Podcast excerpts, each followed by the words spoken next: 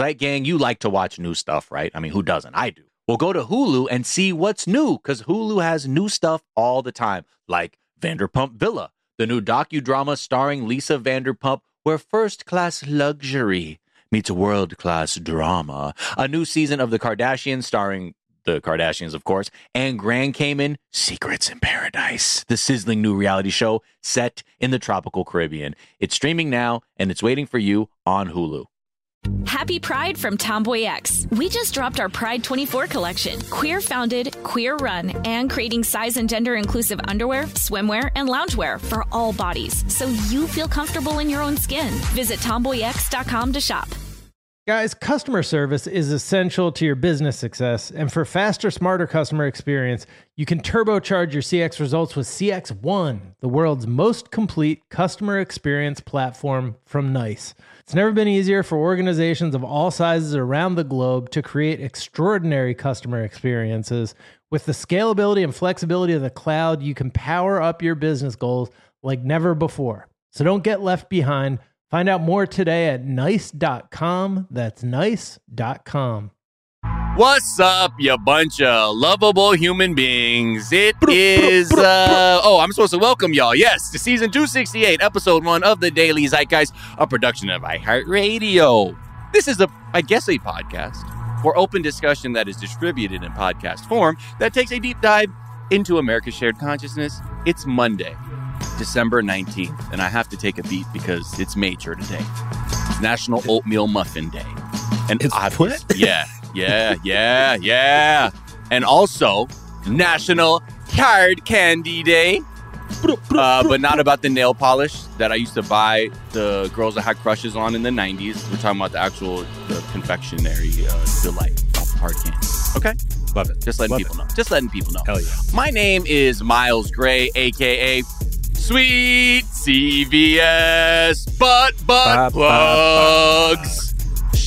Did you did you hear what I said? I said butt plugs because we're talking about C- CVS butt Butt- plugs oh, that right. Tucker Carlson Right, lost right. it over.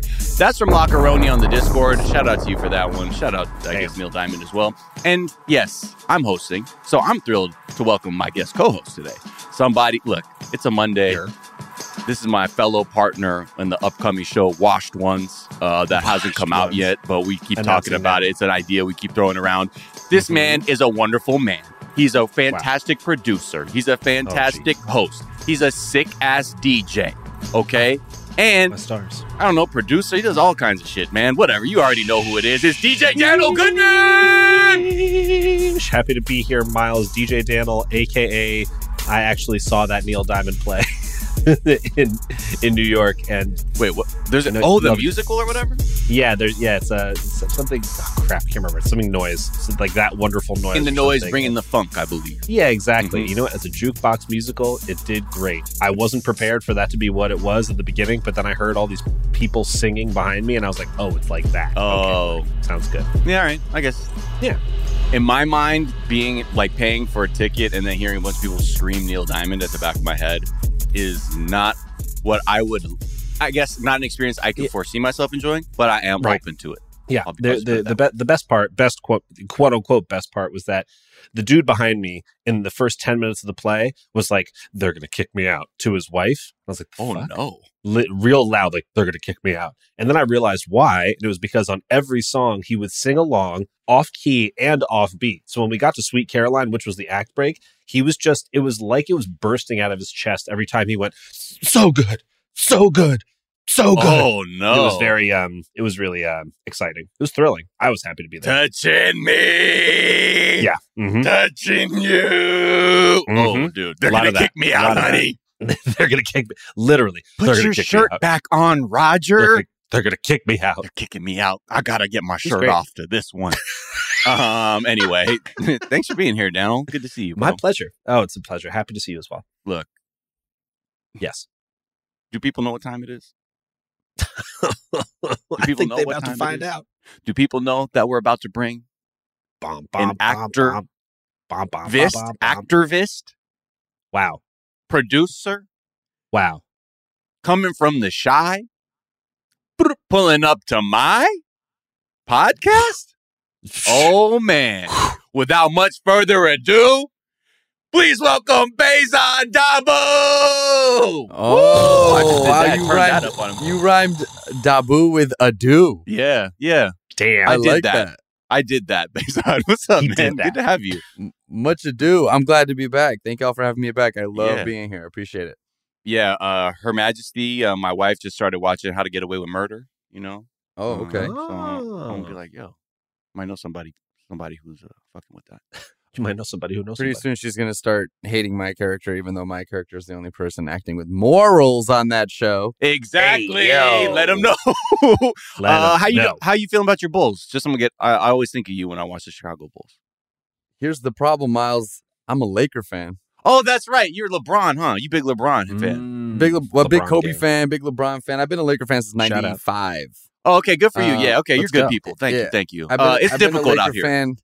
I've been a Laker fan Let's go. since like since the uh, Cedric Ceballos, Eddie Jones, Nick Van Exel. Ooh, Um, my okay, you guys. got the two three on you like My Seti. guys. Okay, I like yeah, that. Yeah, yeah. But I, I, I've you know with the NBA, I've always been a guy too who like follows all the teams though, right? So I Yeah, follow yeah, 30 yeah. teams. So of course in the 90s I loved MJ. I had the starter. I had the Orlando Magic Penny Hardaway starter jacket. Ooh. I had the um.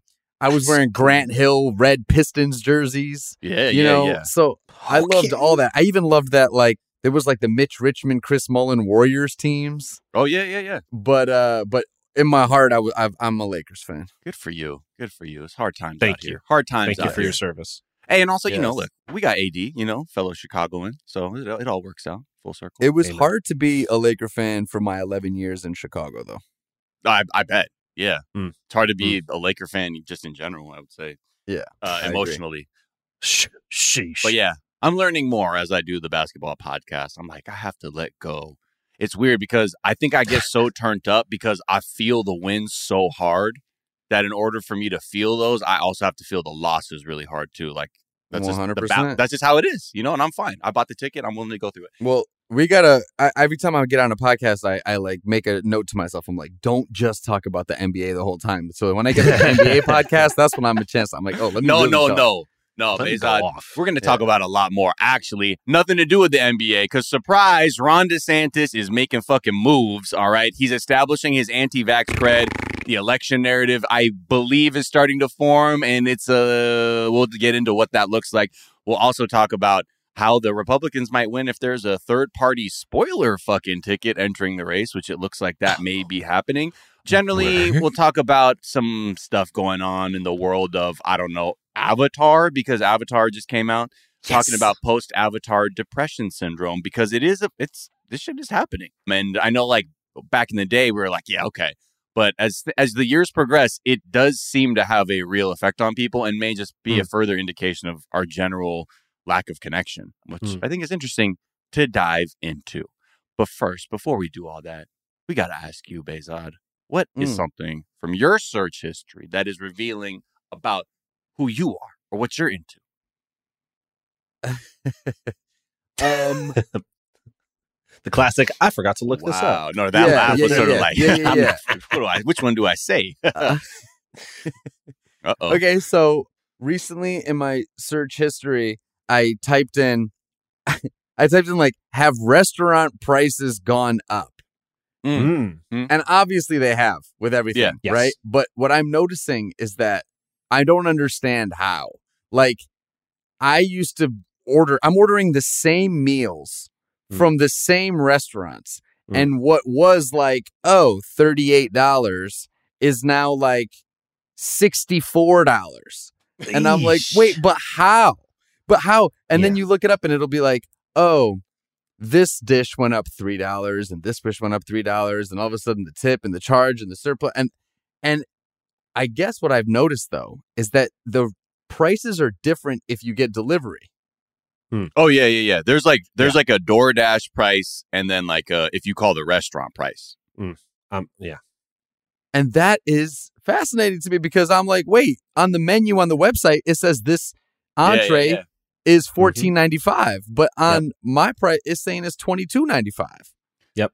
I think it's just to offset a lot of the like potential money they'd lose from using DoorDash, basically, and that's the only way to keep sales up while also Yeah. being able to be part of that ecosystem of like delivery services and things like that. They're they're trying to cut out the uh, the the DoorDash cut basically. Yeah, Get the same amount of money for what you're ordering, but still be able to pay off DoorDash, which you know without them sucks. Yeah, and I think yeah, generally, uh, yeah, it turns out, yeah, we're all feeling that inflation, you know, on some Mhm. level. It's like Mhm. like the only thing that's gotten cheaper is weed. But facts. this shit is cheap as shit, man. Every dispensary is like, man, come in, man. It's fifty percent off everything, and you're like, holy shit, man. This energy is so weird. I have to I have to make a trip. I didn't realize that. I didn't Same. quite catch that. A lot, gonna a man. A lot of these places have every day. There's like a special. It used to be like a special happened like every other week or something, Right. and now I Mhm. feel more. I think it's just generally the prices are coming down, and uh, you know, My place has like a wheel that. that you spin, you know? oh, Nice. cool. It'll be like you spin the wheel and it'll be like, you know, 10% off edibles or a half a, half off a joint or something. Right, right, right. I had a Yeah, spot yeah. that was illegal where they were just serving it out of bags. Like they're like, "How much you want?" They're like, "All right." They're like, Yeah. "All right, thirty bucks." Uh, Man, I miss cash. those joints. Yeah, man. Shout out to people who are trying to get around those dumbass licenses. Anyway, Behzad, what's something you think is overrated? Not everywhere, but Don't most worry, of the time, Okay. what I think is overrated is the like the the world landmark at a place. Like a, a tourist destination's like world landmark is often overrated. Hmm. I went to San Antonio. I went to the Alamo. The Mhm. Alamo's overrated. It's right across the street from a Hooters. It's not that big. Bam. It's just a building, and you like, oh, Yeah. okay. There's a river walk. You go to Italy. You go to Leaning Tower of Pisa. Leaning Tower of Pisa is overrated. Boring. Boring. And- There's leaning and- towers literally everywhere. And it doesn't mean that like the place is bad. There's lots Mm. of exciting things. Like I think Venice is a beautiful place, but that like bridge everybody goes under under The the, gondola, yeah, Yeah. that's not. It's just a little Yeah, bridge. where I proposed to my fiance. yeah, it ain't shit. I don't have Yeah, anything special about that place at all. Fuck that fuck. You're right. Nonsense. I feel the same way about the Taj Mahal. Like I, I got to the Taj Mahal. I was like, Taj Mahal's beautiful. Like it's a beautiful building and it's amazing. no, you saying that place not- overrated? It's overrated because it's not as big as you think. It's not as oh, white as you oh, think. right, right, right. Yeah. Oh. Because yeah, that's the one thing I remember hearing, like as a kid, where some like a teacher was like, and a lot of the photos, they they the scale isn't the same, and it looks much Yeah. larger in the photos or whatever. But I, I get that. Oh, now I want to see it. Before my people come at me, it is Yeah. incredible. It is moving. I love it. It's just smaller It's than you thought. That's it's a all. beautiful place and and i just i i feel that way a lot like i haven't been to the pyramids but my friend went recently and said that you you're at the pyramids and it's amazing but you turn around and you see like a kfc and a starbucks in the distance Yeah. mhm. Yeah. That's my And favorite. There's that picture of the pyramids when you go like 20 feet back and you're taking the same picture from inside a Pizza Hut. I love that. Oh, Yeah, you could yeah, you could get a flick from a Pizza Hut of the py- Literally. pyramids. Yeah. yeah From Wow. inside. Of it. I'm going to post it in the chat. That's dope. That's called and so i don't know that i think it's overrated but i've i've been traveling a bit recently and what i'm noticing though is like the things that aren't the main landmark the thing that isn't on the postcard is was has been my favorite stuff Like what? Okay, so for like, give me a thing where you said in X city everyone goes to see this. I in fact got the most satisfaction out of seeing this.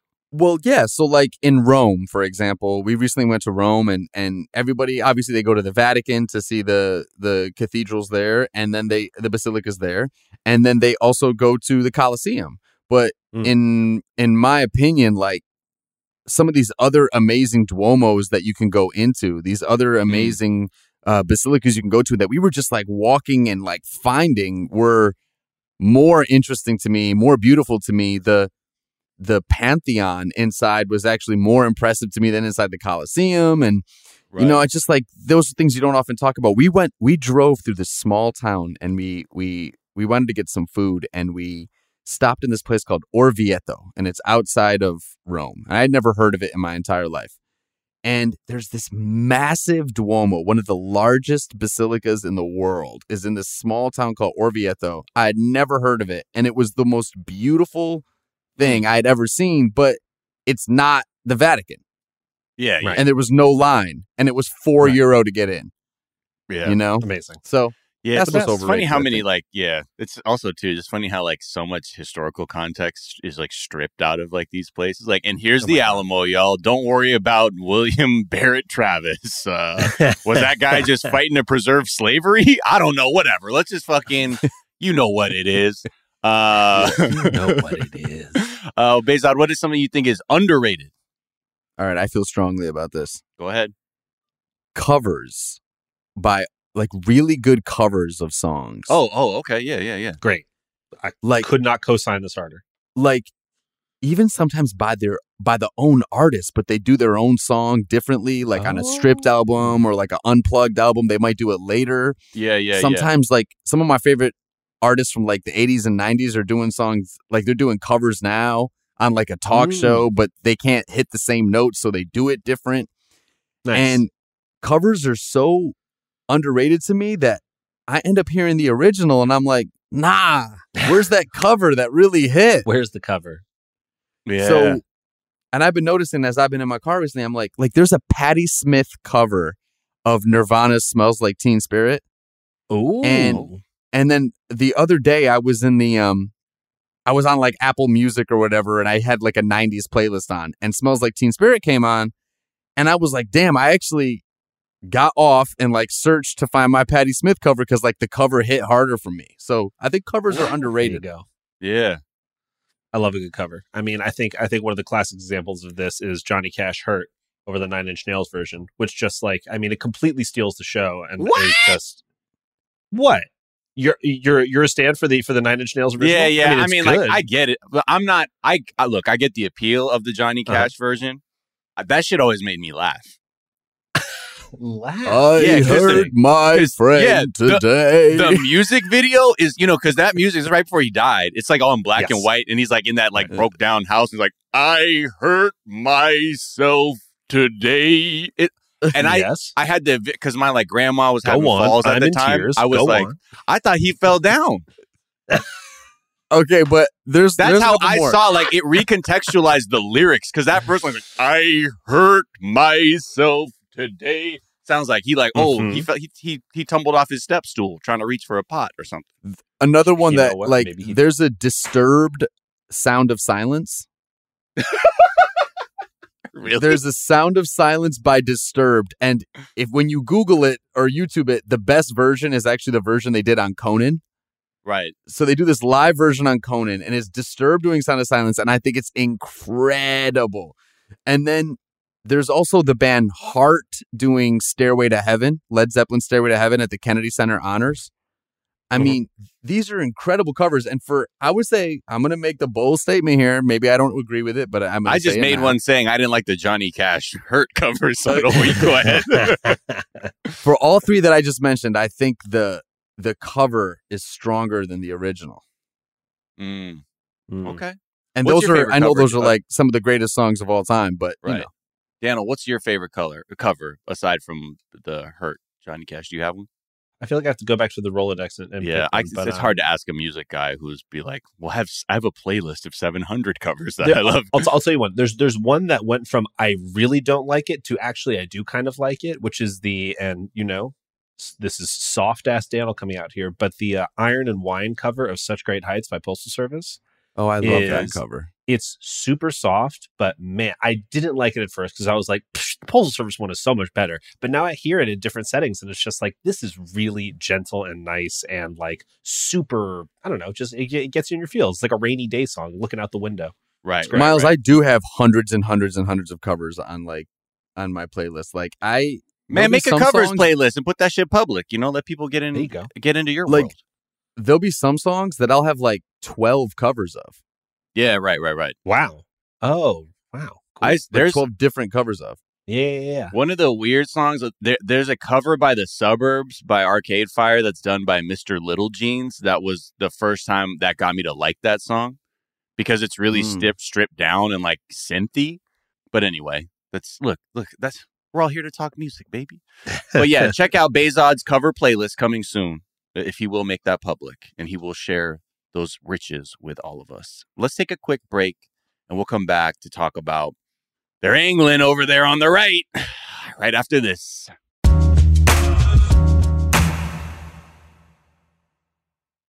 Gang, customers are rushing to your store, but do you have a point of sale system you can trust, or is it, you know, like a literal POS? Well, you need Shopify for retail. Shopify POS is your command center for your retail store. With Shopify, you get a powerhouse selling partner that effortlessly unites your in person and online sales into one source of truth. Connect with customers in line and online. Look, you want to use TikTok? Well, guess what? They have plug and play tools built for marketing campaigns on platforms just like that. Get hardware that fits your business, take payments by smartphone, transform your tablet into a point of sale system, or use Shopify's POS Go mobile device for a battle tested solution. Plus, Shopify's award winning help is there to support your success every step of the way. Now, I was looking at Shopify.com and I'm trying to get some answers. Let's say, uh, you know, how to bustling retail business and I need, you know, maybe uh, some hardware to be able to sell my wares on the street, take credit card payments, whatever. And I know Shopify is easy to use. Half the time I buy something online, I'm like, oh, yep, they're using Shopify. And if you need to learn more, check out their website. It's super easy to navigate whether you have questions about how you can optimize your inventory or again, looking for hardware to make sales easier. Shopify.com has all of that. Just go there, check it out. So sign up for a $1 per month trial period at shopify.com slash TDZ, all lowercase. Go to shopify.com slash TDZ to take your retail business to the next level today. Shopify.com slash TDZ. Happy Pride from Tomboy X. We just dropped our Pride 24 collection. Queer founded, queer run, and creating size and gender inclusive underwear, swimwear, and loungewear for all bodies so you feel comfortable in your own skin. Visit tomboyx.com to shop. You like to watch new stuff, right, Zeitgang? I know I do. Well, go to Hulu and see what's new. Because Hulu has new stuff all the time, like Vanderpump Villa, the new docudrama starring Lisa Vanderpump. Join Lisa and her hand selected staff at Chateau Rosabelle, a glamorous estate in the French countryside, as they live, work, and play together 24 7. Vanderpump Villa is where first class luxury meets world class drama. And don't miss the new season of The Kardashians, uh, starring The Kardashians, of course. And Season 5 promises new horizons for the entire Kardashian clan. And if you're looking for steamy streams, check out Grand Cayman Secrets in Paradise, the sizzling new reality show set on the tropical Caribbean island of Grand Cayman, where the rich come to play. But be warned, it's a small island. And secrets don't stay secret for long. So come check out what's new on Hulu this month. It's streaming now and it's waiting for you on Hulu.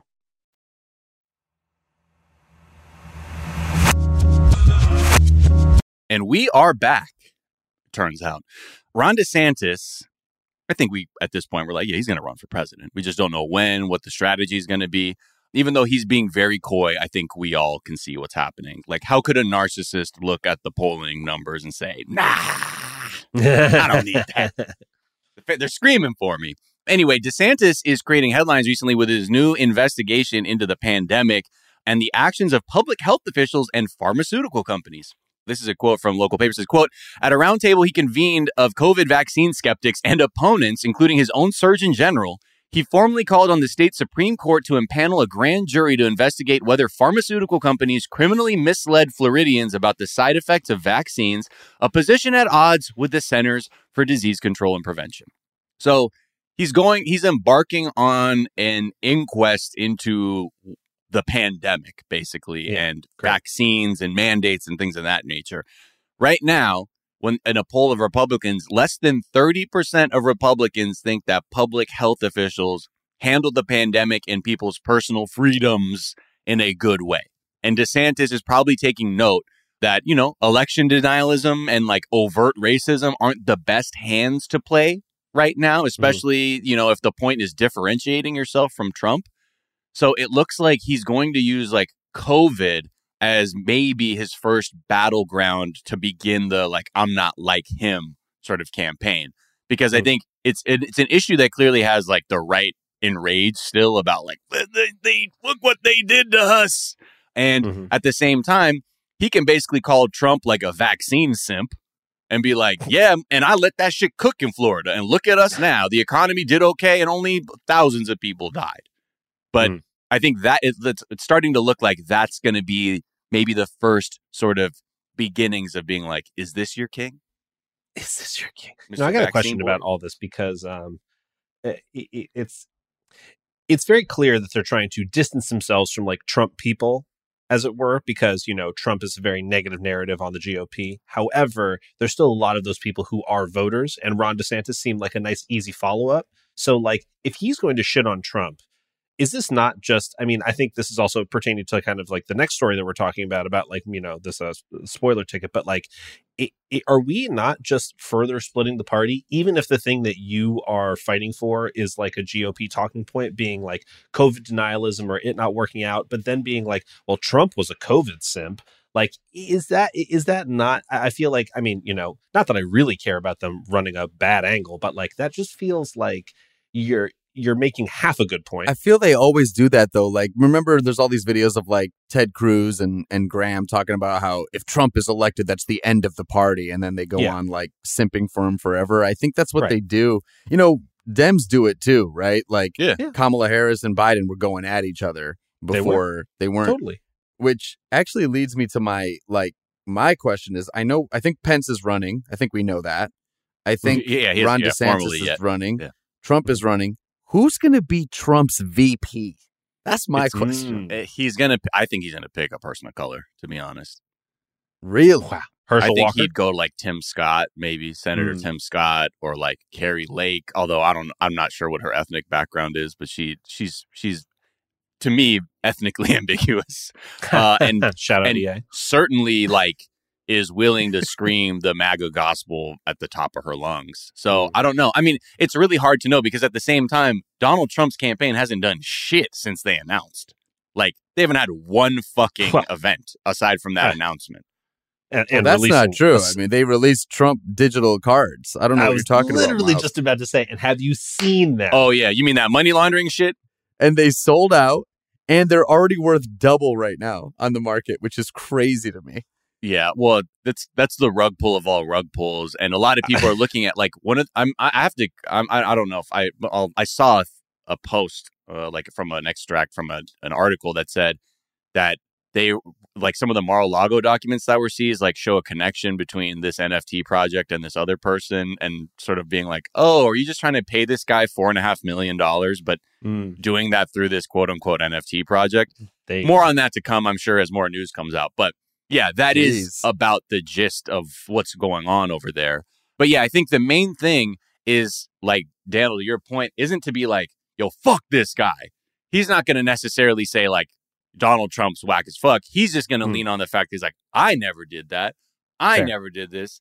I never. Yeah. He's going to be using I statements like in couples mm. therapy. Mm. He's there not going to be making this motherfucker statements. You know what I mean? it's going to be like, I am the one who doesn't give a fuck. I yes. am down for freedoms at all Very costs. Good. You know what mm-hmm. I mean? Mm-hmm. I think that's what I mean as the first part. So people can begin to say, that's right, Donald Trump did. Remember that one rally? He's like, and obviously I created the vaccine. And then like half the rally was like, boo. He's, like, he's like, all right, folks, it works. But whatever, do what you want to fucking do. That's on y'all.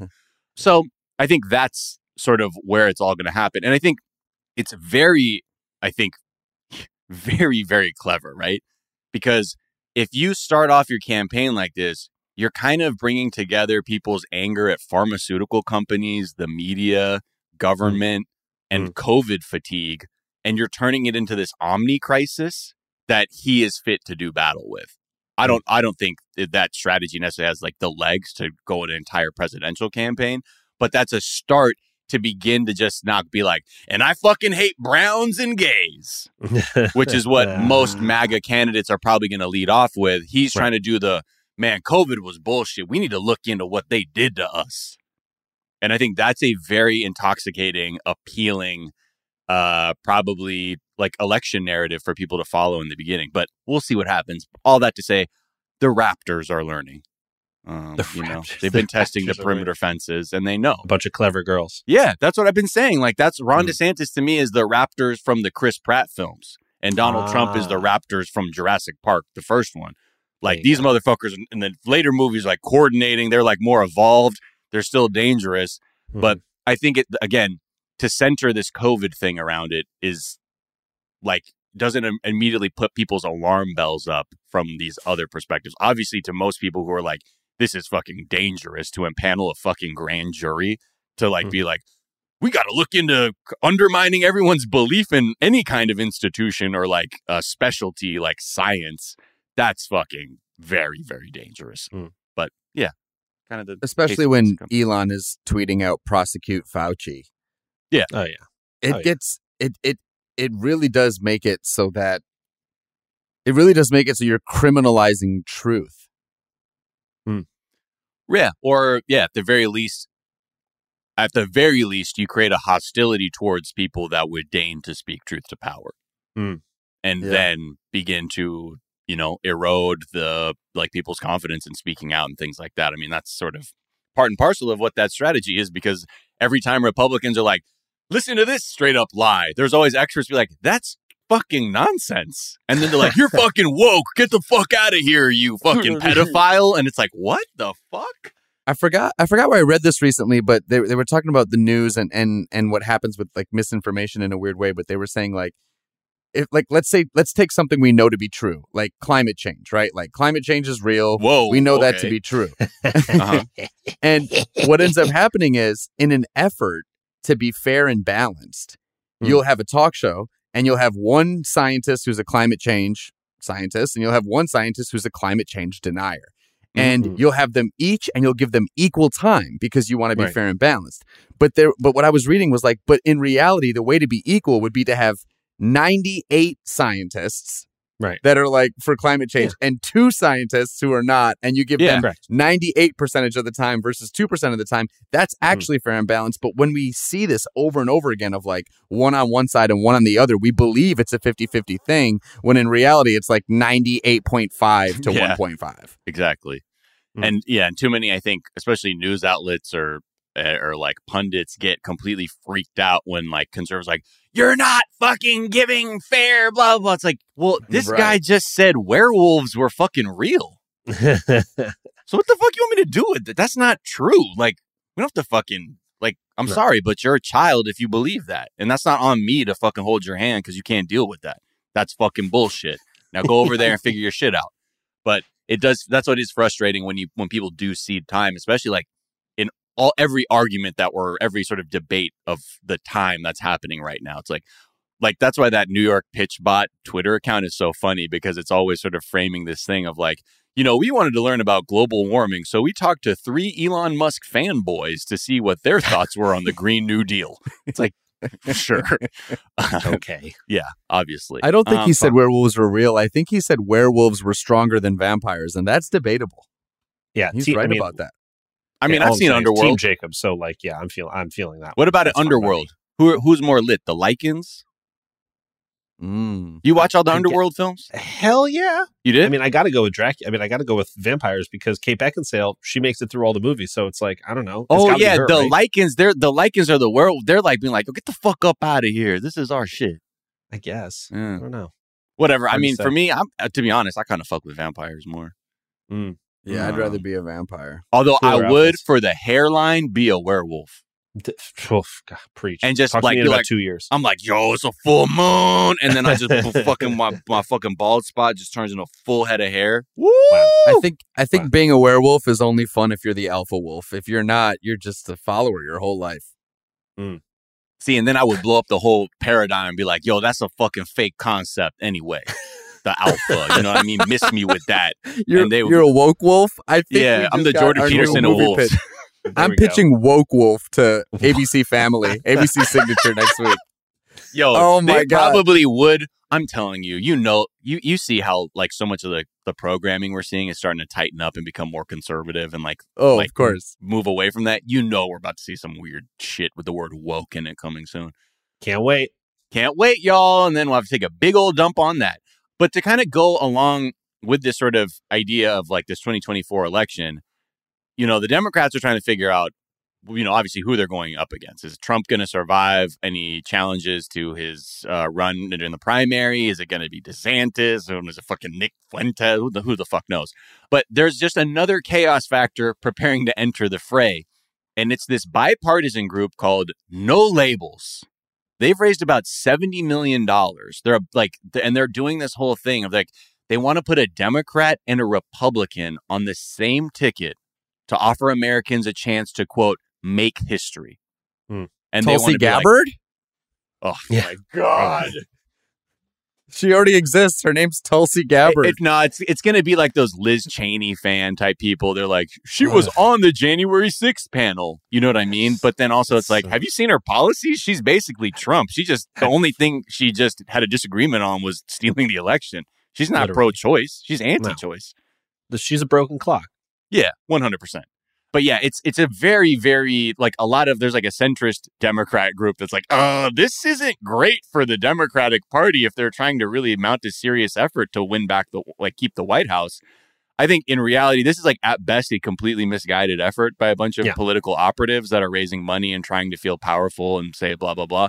And at worst, it's like a stealth op from the right Yeah. to split Yeah. anti-Trump votes. Because if you consider this, if neither candidate gets to 270 electoral votes, then the House of Representatives will vote on who the president is. All right. And we That's know no the Republicans will be controlling the House when that election so. comes. Right. But it is important to point out that third party candidates poll a lot better than they actually perform, like like and don't get electoral votes. So always. if anything, Always. you get something like the Nader effect where you split the vote and then you lose Florida. And like Mm. with, like what happened with Gore. So Right. this would be a very efficient way to win a presidential election without getting any sort of like true majority of the votes. You know what I mean? So And- I just went to the uh, the No Labels website, and after you find like you know after you pass the ten streetwear brands called No Labels, you uh, you uh, I clicked Meet the Team, white, white, white, white, white, white, white, Okay. White. It happens for a long time, and then there is a there is a black dude. Oh, shit. black dude. But it's funny because he's the first one without a professional photograph. And I feel like he was sort of like like he was there and they were like, "Hey, can we take a picture real quick? We got to take a picture real quick." Um, wow, that hurt. this shit looks like a bunch of people that will call the cops on you for like listening to music too loud. Yeah.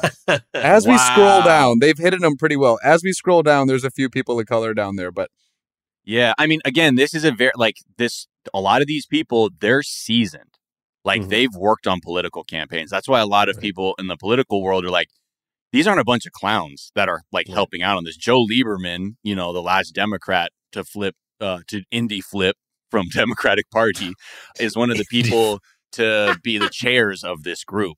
So. Hmm. It's not like they're like these people are versed in running political campaigns. And a lot of people have been like, asking them like yo are you are you aware of the threat this poses? Like that you would actually this would more than anything help donald trump or the republicans? Mhm. and many have said like look if it gets too if it's getting weird and we realize like there's like people are fine with the direction things are going and they don't need this other option then we will completely pull out. But we're afraid that we don't want to get too far down the line while like while holding like staying on the sidelines and realizing we needed to lay the groundwork to effectively mount a campaign going into November of 2024. So they're being very coy about it. I mean, article you know, from last cool. week and uh, article from last week in Politico says uh, 14 former employees of No Labels reveals a cutthroat culture where staffers are routinely fired, pushed out, have little trust in management, and believe Hmm. that the workplace environment is very difficult for minority and female colleagues. Damn, I'm, Are we I'm surprised? shocked by that. hey, one. well, it's a unity ticket, basically. Big shock. yeah, exactly. That's why, You know- again, it's hard to take these people seriously because Yeah. at best you're like, man, th- they're, this is this just feels cynical as fuck.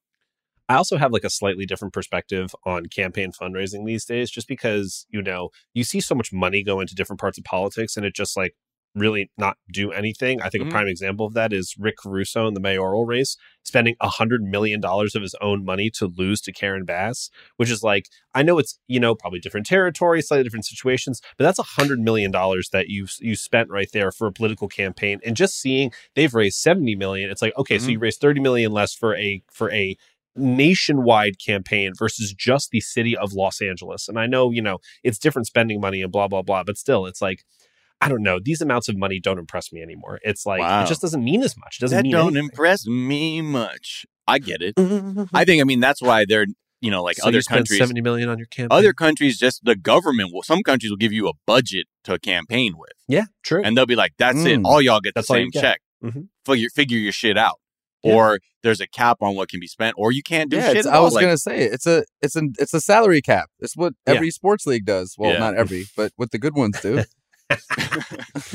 Yeah, Yeah, I, but when, then- when I was in uh, I was in Berlin with my family a few years ago, and all of the political campaign posters are the same. You have exactly like one kind of poster you can use to Right. make your political statement and show a picture, and that's all you get. And Right. like you know, the walls are littered with a bunch of these, pi- or not littered, but like they have all the pictures posted, and it's just one candidate, one line, and it's Right. the exact same thing all across the board. And, yeah, um, like they'll yeah. just be like that one know what? wall in town where the political ads are. Exactly. basically. I really like this, Miles. I didn't know that about like some countries doing the salary cap on the thing. I or like the sort of like cap on what the budget cap on what you can do for the campaign. Yeah, And you know, I don't know if people know this, but in the NBA, any team that goes over the cap, over the luxury, the money that they go over is dollar for dollar given to the teams that are under the cap. right. So if, Wow. if they tax, if they maybe. did that, if they did that in politics, it's like every dollar you spend over this bonus, you got to pay your opponent that on, dollar. On. Behzad, what it sounds like what you're trying to describe is some kind of equitable situation. Now, Yeah, we can't. maybe we could that start a shit. unity party. Uh, unite the haters. But yeah, uh, look out for them because they look like they're up to no good. But Mm. again, like even at the end of the day, I'm not like you got to protect Joe Biden because that's not really where I'm coming from. But it's interesting to see like the machinations of like, or just the strategeries begin to emerge on what people are looking, how people are looking at 2024 and what can happen there. But shit, maybe you know who knows? Maybe it's Liz Cheney and Kyrsten Sinema on the ticket or something weird like that. Okay, Yeah. now, now you got my attention. Unity. Okay. uh, actually, never mind. Fuck that guy. Um, let's. Oh, actually, I wanted to talk really quickly. Just something I've noticed. Mhm. I keep saying this thing called ballers versus haters, which is Yeah, this what's that about? mentality. Okay, so I mentioned this last week that there's like there seems to be this line people cross as they experience more success or attain more wealth. Like at a certain point, they're no longer capable of hearing any kind of like criticism or observations about their behavior because their constant praise from followers or like sycophants in their inner circle just like reinforce their egos to the point that they just feel that they have become like infallible um, and unassailable. And we saw this like the one of the prime examples was was with Chappelle and Elon at that stand up show in, in San Francisco. Oh my god! Like wow. like when the booze came out, they didn't know how to process that. Chappelle just went to, oh, it's because they're broke. He said the people Yeah. booing are in the cheap seats. Yep. Right. And everybody, I was like, huh? So he decided, like, he wanted, he said, basically, I don't give a fuck about the people that paid, that are literally giving me money to see me. I'll insult them. I'll side with Elon. And that's what it is. And due to, like, I think the, men, the, the logic is, and due to their broke assness, Mhm. they are haters. That's Right. why you don't need to worry about what they say. It's not coming from a real place. Another example of this popped up recently, like on Instagram. I saw like this viral article about a fashion influencer in Australia, like was at a Burberry event and decided to go off on her, like the bartender, because the dude only filled her champagne flute halfway. And it was like, people don't want to, like, people don't care. This is like so disgusting. Like, what a failure. Dot, dot, dot. People in the comments are like, what fucking planet are you on? Like, like read the fucking room. That's that's actually a tragedy in your life. And then this person doubled down with this statement that like further underlined that her worldview is like, I am successful. I deserve full champagnes, and I don't give a fuck if I have lost all perspective on what hardship is. Because at the end of the day, if I'm going to a luxury event and I don't have a luxury experience, something is wrong there. And I'm like, it, it, it was just this weird like justification of it.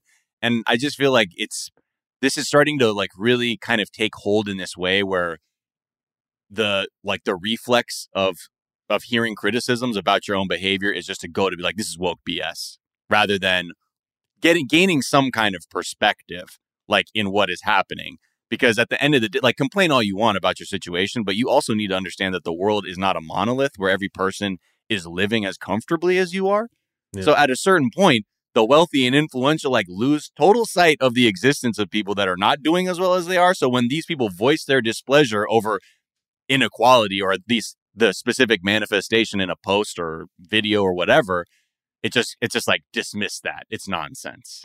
They're haters. We're fine Hmm. doing this. It just i just I get like it's the same thing with like Elon after being like the woke mind virus must be destroyed. And it's really just people being like, uh, this seems actually like in poor taste because of like rampant inequality and how much people are suffering right now in the world. Anyway, Yeah. There just doesn't seem to be a middle ground where people can like talk about things in a manner that is a little bit of this or a little bit of that. Like you can, you know, uh, and this isn't a way to defend champagne flute person. no, but, no, like, no. Complaining about certain things all of a sudden makes you like, you know, a one percenter or or uh, pointing out a flaw in something or pointing out a mistake in someone's or whatever makes you a hater. And it's just like, I don't know, that it just discourse seems to be completely destroyed on the internet. And it's just not even worth it's not even worth participating. in. well it's yeah th- there's just this like thing this out it's it's the same thing like when people were talking about the twitter files and they want or like ben shapiro was talking Yeah. about is like then the twitter took this like do good in the world like ethos Yeah. What the fuck is wrong with that yeah, you know what i mean and like to try and like label that as like and you know what that means What? exactly. Help fucking people make shit Help less people? shitty for other people what the fuck Yeah, what do you mean? it's just like it's just turning into like another thought killing cliche i feel like that is like kind of rendering people's ability to like you know reckon with like shit like this uh, effectively I don't know. It's also then like, what? Are, then what are you doing? If that's an issue to you, what are you doing? Is your job to make things worse in general? Mm. Is that the idea?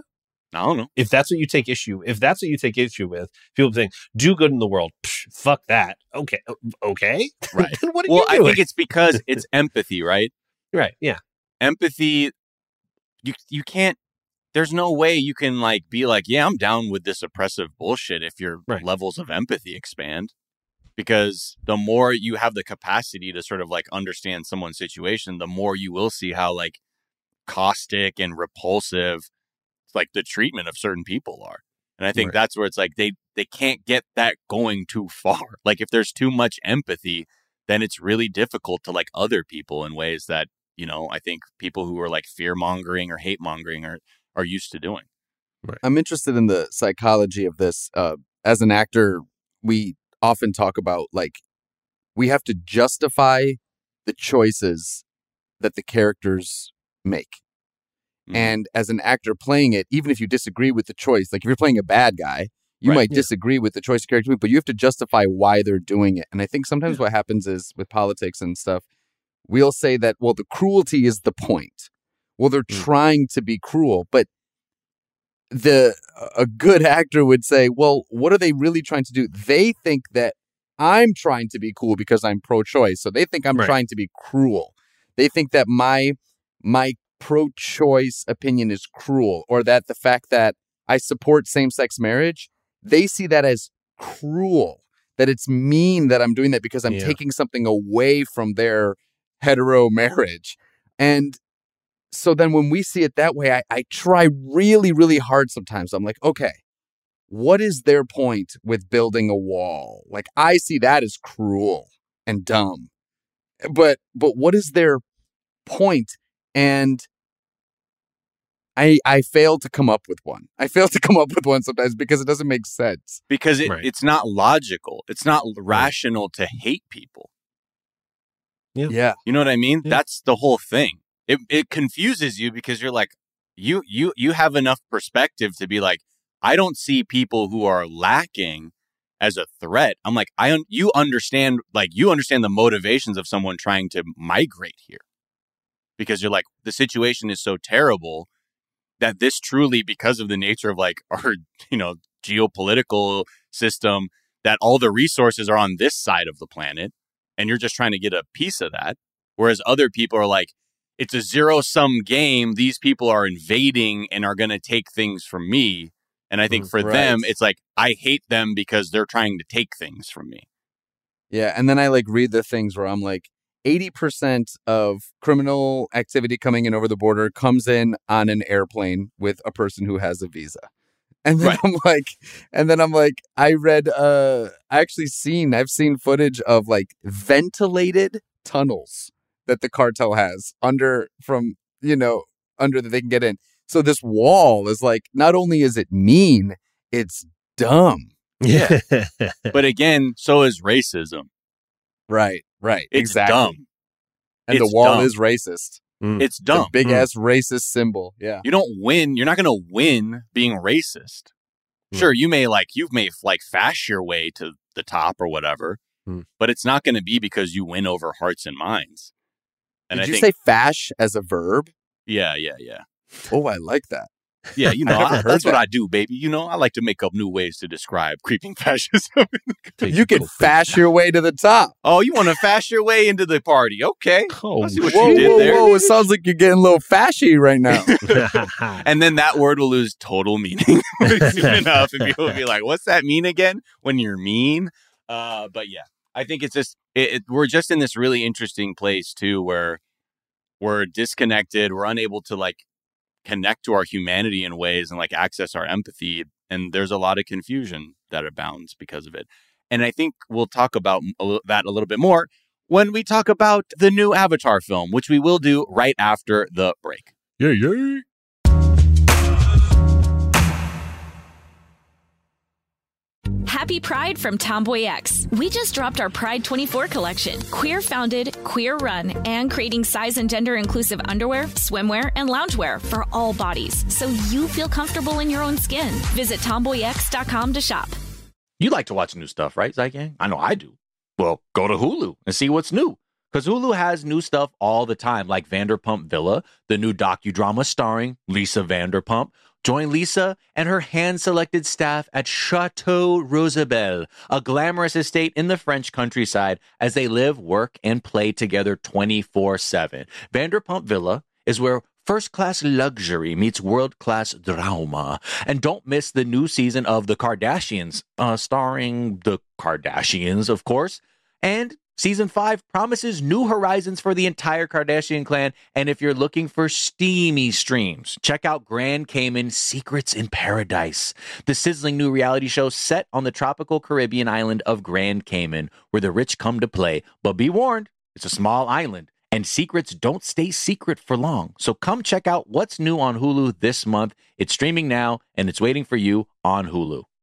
Enjoy all your favorite sports like never before at BetMGM. Signing up and playing is so easy. Simply sign up using code Buckeye and receive up to $1,500 back in bonus bets if you don't win your first bet. When you register with BetMGM, you can get instant access to a variety of parlay selection features, live betting options, and the best daily promotions in the business. And with BetMGM at your fingertips, every play and every game matter more than ever. Place your moneyline, prop, and parlay bets with the king of sportsbooks today. Sign up using code Buckeye and receive up to $1,500 back in bonus bets if you don't win your first bet. That's right, up to $1,500. Again, sign up using code Buckeye and receive up to $1,500 back in bonus bets if you don't win your first bet. BetMGM and GameSense remind you to play responsibly. 21 plus and present in Ohio. Subject to eligibility requirements. Rewards are non-withdrawable bonus bets that expire in seven days. Gambling problem? Call 1-800-GAMBLER in partnership with MGM Northfield Park. That's 1-800-GAMBLER.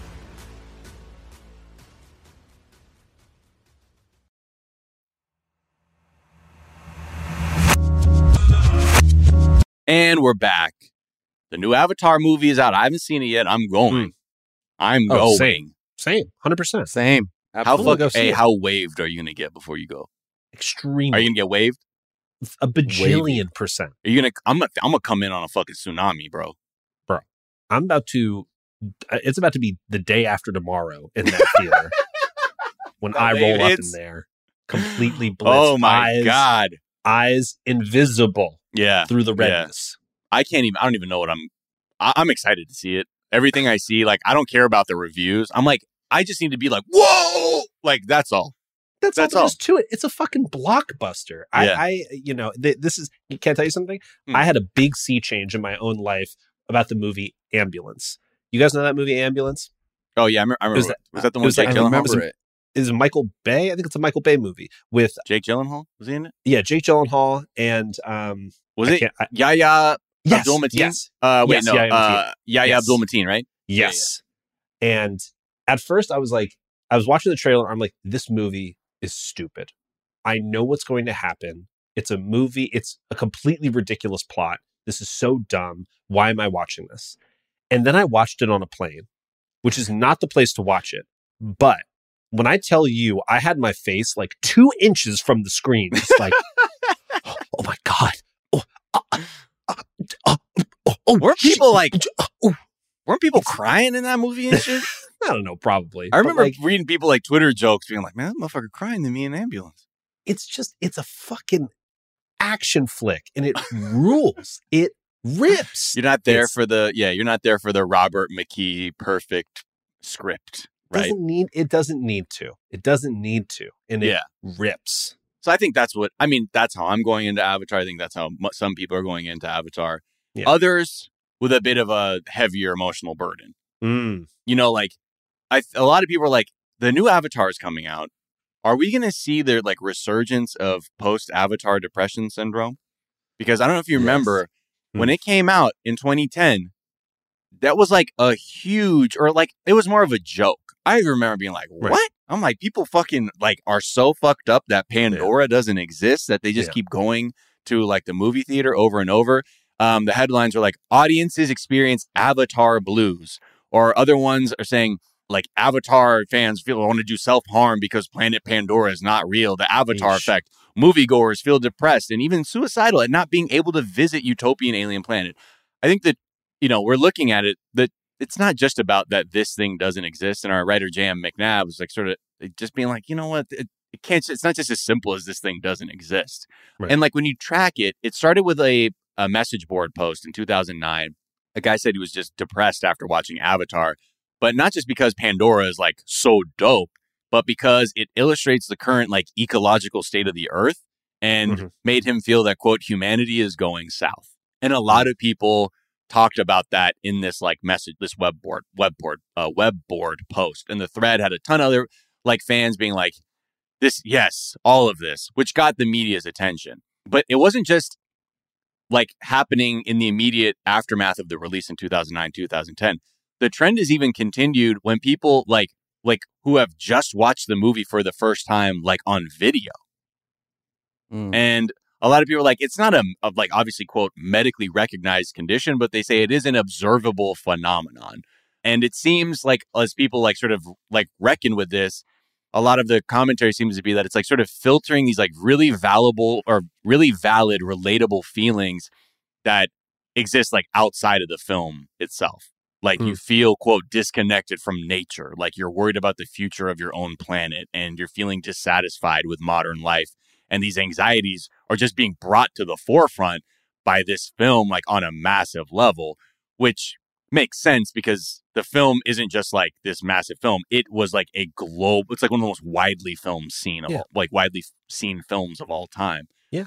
Yeah. so i think it's just a very interesting take on that because in 2010 my perspective about like how disconnect i mean i'm i was what 26 or something barely figuring my shit out like being angry as fuck that i was like living at home like trying to be like "Wha- what's happened in this economy? Right. that yeah for me i didn't have i was just like yeah i don't know. Are they really that upset? Whatever. But the more you kind of as life progresses and i've gained more gained more perspective i'm like oh there is something really interesting about that. Because um, did you see the how to with john wilson episode where he met up with like other people in this like sort of avatar support group No, there's an episode about I that. Oh, I have to No, watch did that one. It's the second season, I imagine. yeah like he oh, gotta he, watch that. he finds like like that's when it got more attention. That's when I began seeing it very differently because he went to this group. They're all talking about their feelings of depression and how disconnected they felt, and it just. But one person said, "quote For me, the post Avatar depression hit hard because I have this serial track record of trying to escape my reality." Oh. And it's in that in that it was such a really like very sincere portrayal of all these people who are like learning Navi and all these other things, and it created like a Mm. community, like with people who are really having like a like really struggling. Yeah. But they came, they found this like common ground through this, and I was like, oh my god, like yeah, it it's it for some for I mean I I understand the reasons, but some people it just resonates with like on a level that like you know is is different than most people, and I just think that's a really or I guess underrated dimension of like what the Avatar film is. And I don't know Yeah. how serious it will be in this era or what kind of commentary we're going to get out of like this feeling, but or this film. But it is something that I just feel like I'm I- understand a little bit better than I did like what twelve years Sure. ago. Yeah. I was thinking about 12 years ago when I would watch a movie like this, you know, er, not just Avatar, but anything where, you know other worlds are involved or something like that, you you you naturally think, well, what would happen if aliens landed tomorrow, or what would happen if we invented a ship that we could fly to Saturn tomorrow? And I used to believe that, like, oh, it would be something great for humanity. As I've gotten a little older and maybe more cynical, now I believe, like, if aliens landed tomorrow, half of us would be screaming at them to kill them. The other half would be Hmm. accept them. We would be, it would become a political thing within five minutes. Yeah. You know, um, if if we suddenly found that there was a way for us to take a ship and land on Mars, half of us would be saying we should not be colonizers of another planet. The other half would be saying this is a new dimension for humanity. It's like we're so we would poison it. We would poison it Yeah. so quickly. Yeah.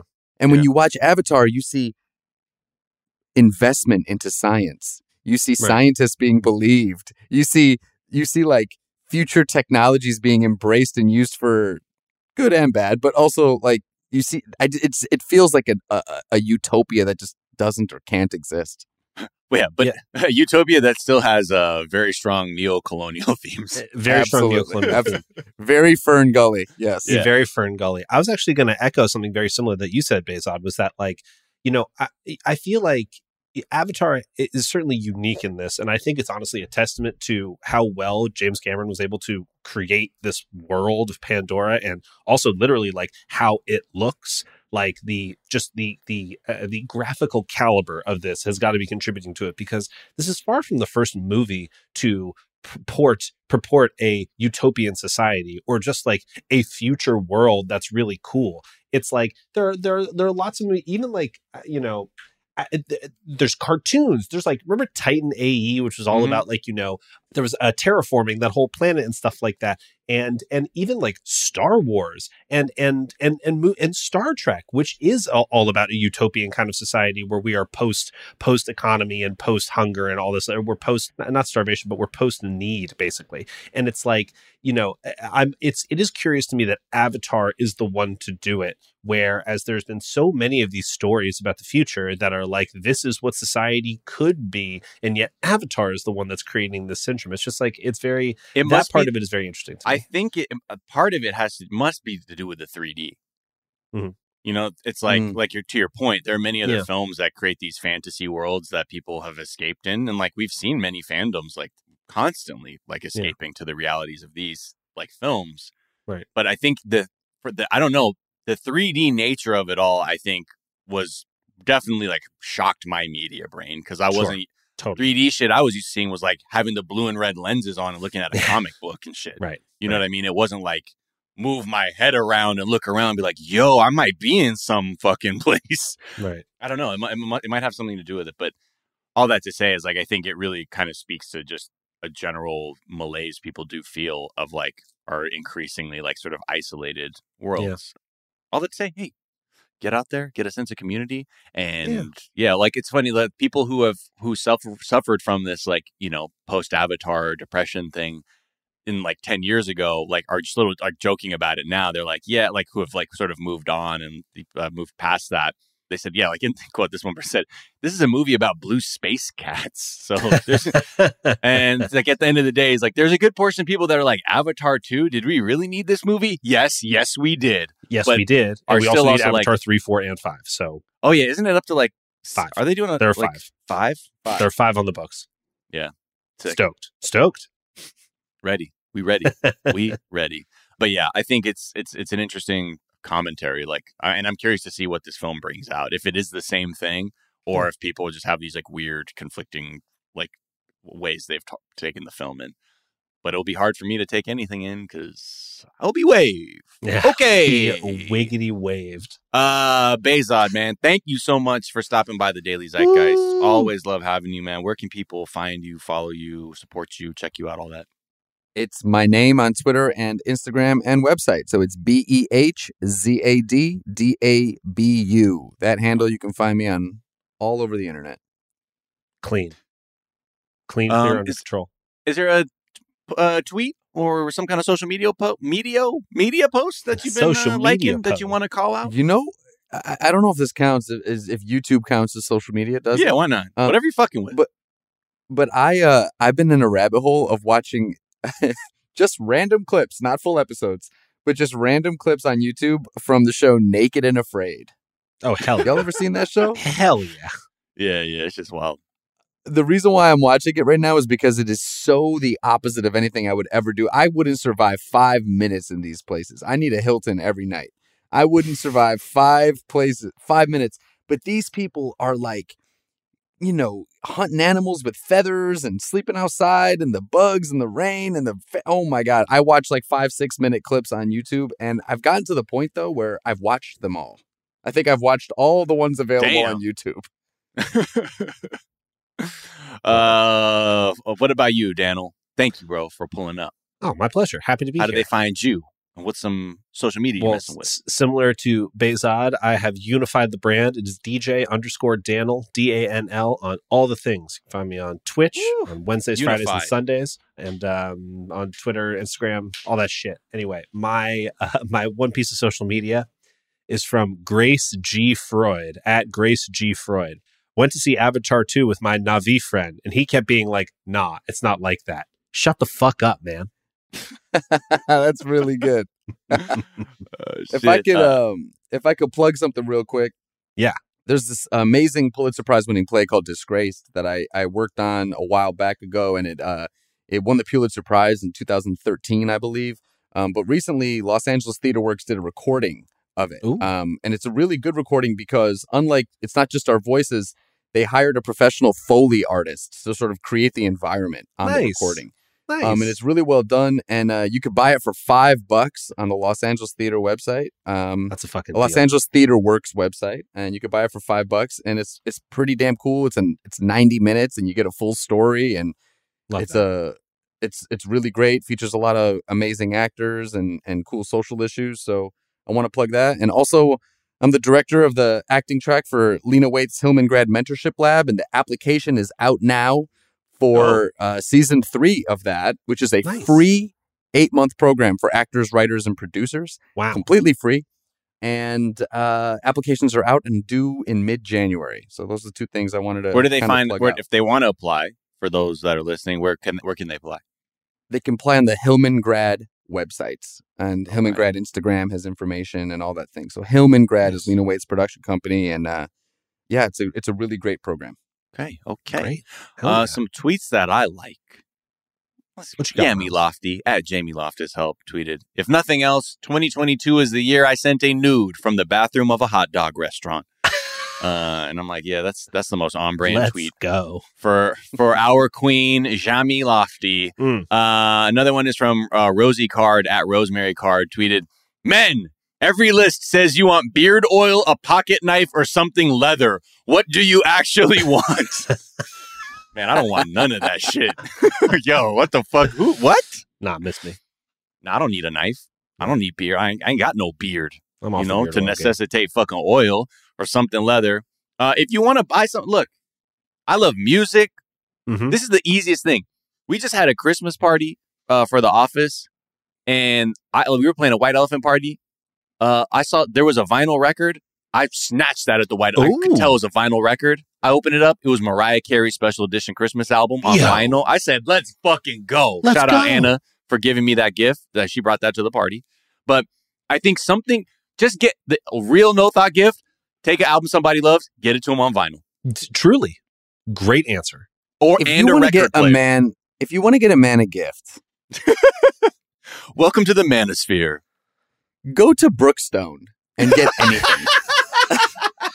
go to Brookstone and literally get anything. Just And- like Yeah. randomly fucking eeny meeny miny mo a box or Right. sharper image. Same same thing. Same shit. Because I walk into a Brookstone and I'm like, oh, that's cool. Oh, that's cool. Yep. Oh, that's cool. Mhm. Yeah. Outdoor speakers. Oh, outdoor speakers. Very good. I'll fuck with that. I'll tell you something. I will fuck with. Uh, like a cooler bag I could Mhm. take out in the summer that you could just There dump a bunch of ice in, There you put go. your Mm. beverages in, whatever that may be, so you can just carry around the bag with you. You don't have to bring a hard cooler. I like Wow. something like that. I'll take Shou- a picnic blanket. That's Shoulder bag? packable. I just bought go. one. Yeah, Oh. it was like it's like it fits in a little pocket like this. You can throw that shit out, and it's easy. It's easy. Anyway, uh, what's Becca saying in the chat? She said, "I'm on the Filson website." What's the Filson website? What's What's Filson? Filson? I don't even know what that heard is. Filson? No, No, I don't know what that old. is. Okay, maybe it's just my partner's obsession with Filson, but It's Um, outdoor wear. This looks like Yo, this is like Outdoor cowboy wear. gear. yeah. Oh, Oh, isn't this, is like my- some outdoor. Oh, okay. My man's be on Filson's website. He be Yeah. in the Filson He store. How many- hey, in there. How many chainsaws your man got? You know, actually, I think he has two. Okay, that makes this because this website, the one of the first images you see is like this dude getting down with a fucking chainsaw. Yeah, yeah, he's say, the kind of guy who wears Carhartt and means it. You know what I mean? There you go. Like, he's Yeah, not like the oh. Brooklyn Oh. boys wearing Okay. Carhartt for streetwear. He's Yeah. like, I work in this, okay. Oh, Exactly. okay. I'm but out also you. for streetwear. So you know, I've never, I've never heard of Filson. Yeah, damn.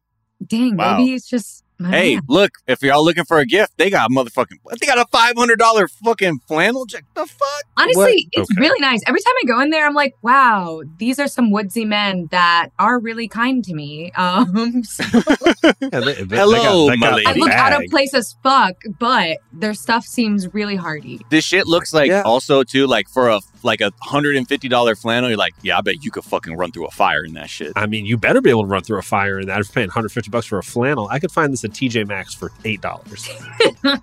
Yeah, that's true. That's true. I'm just But you know, it's Woodsy about the men who are drip, very kind sounds like the libertarian tagline. I mean, it might as well be Portland, I think. You know, Right, that's right, what right. Portland wishes they were. Is that tagline? do, do you do you own a gun but think gay people should be able to get married? This website's for you. Shout out Filson. Shout out Filson. Uh, all right. Uh, let's see. What else did I like? I don't know. There's some yo. There's some random TikTok. Oh my god. I gotta start reposting these TikToks that I like. They're stupid, man. They There get is me some laughing. really funny stuff. Uh, anyway, uh, find me at Miles of Gray on Twitter and Instagram. Uh, you can also find me and Jack on our basketball podcast, Miles and Jack on Mad Boosties. You can find me on my 90 Day Fiance podcast, 420 Day Fiance with Sophie Alexandra. Uh, yeah, and check us out at Daily Zeitgeist on Twitter, at the Daily Zeitgeist on Instagram. We got a Facebook fan page, a website, dailyzeitgeist.com, where we post our episodes and our footnotes Footnote. where we talk about, you know, you can, you see the articles that we're talking about as well as the song we red eyed out on. What's gonna This be? song, I want to do a little French rap. Ooh, You know, great. this one is from this artist named JeanJass, G J E A N J A S S, and this track, I gotta I gotta make sure I got my uh, fucking French uh, pronunciation on is inconvenience. Okay, and yeah, this shit, this shit go. This is a dope track. Mostly because I don't understand the words, but you know I like I like the lyrical stylings of this MC. So check this track out uh, to start your week. And we'll be back later on to tell you what's trending. Oh, obviously, this show is a production of iHeartRadio, so get this shit on the iHeartRadio app, Apple Podcast, or wherever you get your podcast. All right. See you later. Bye. Bye.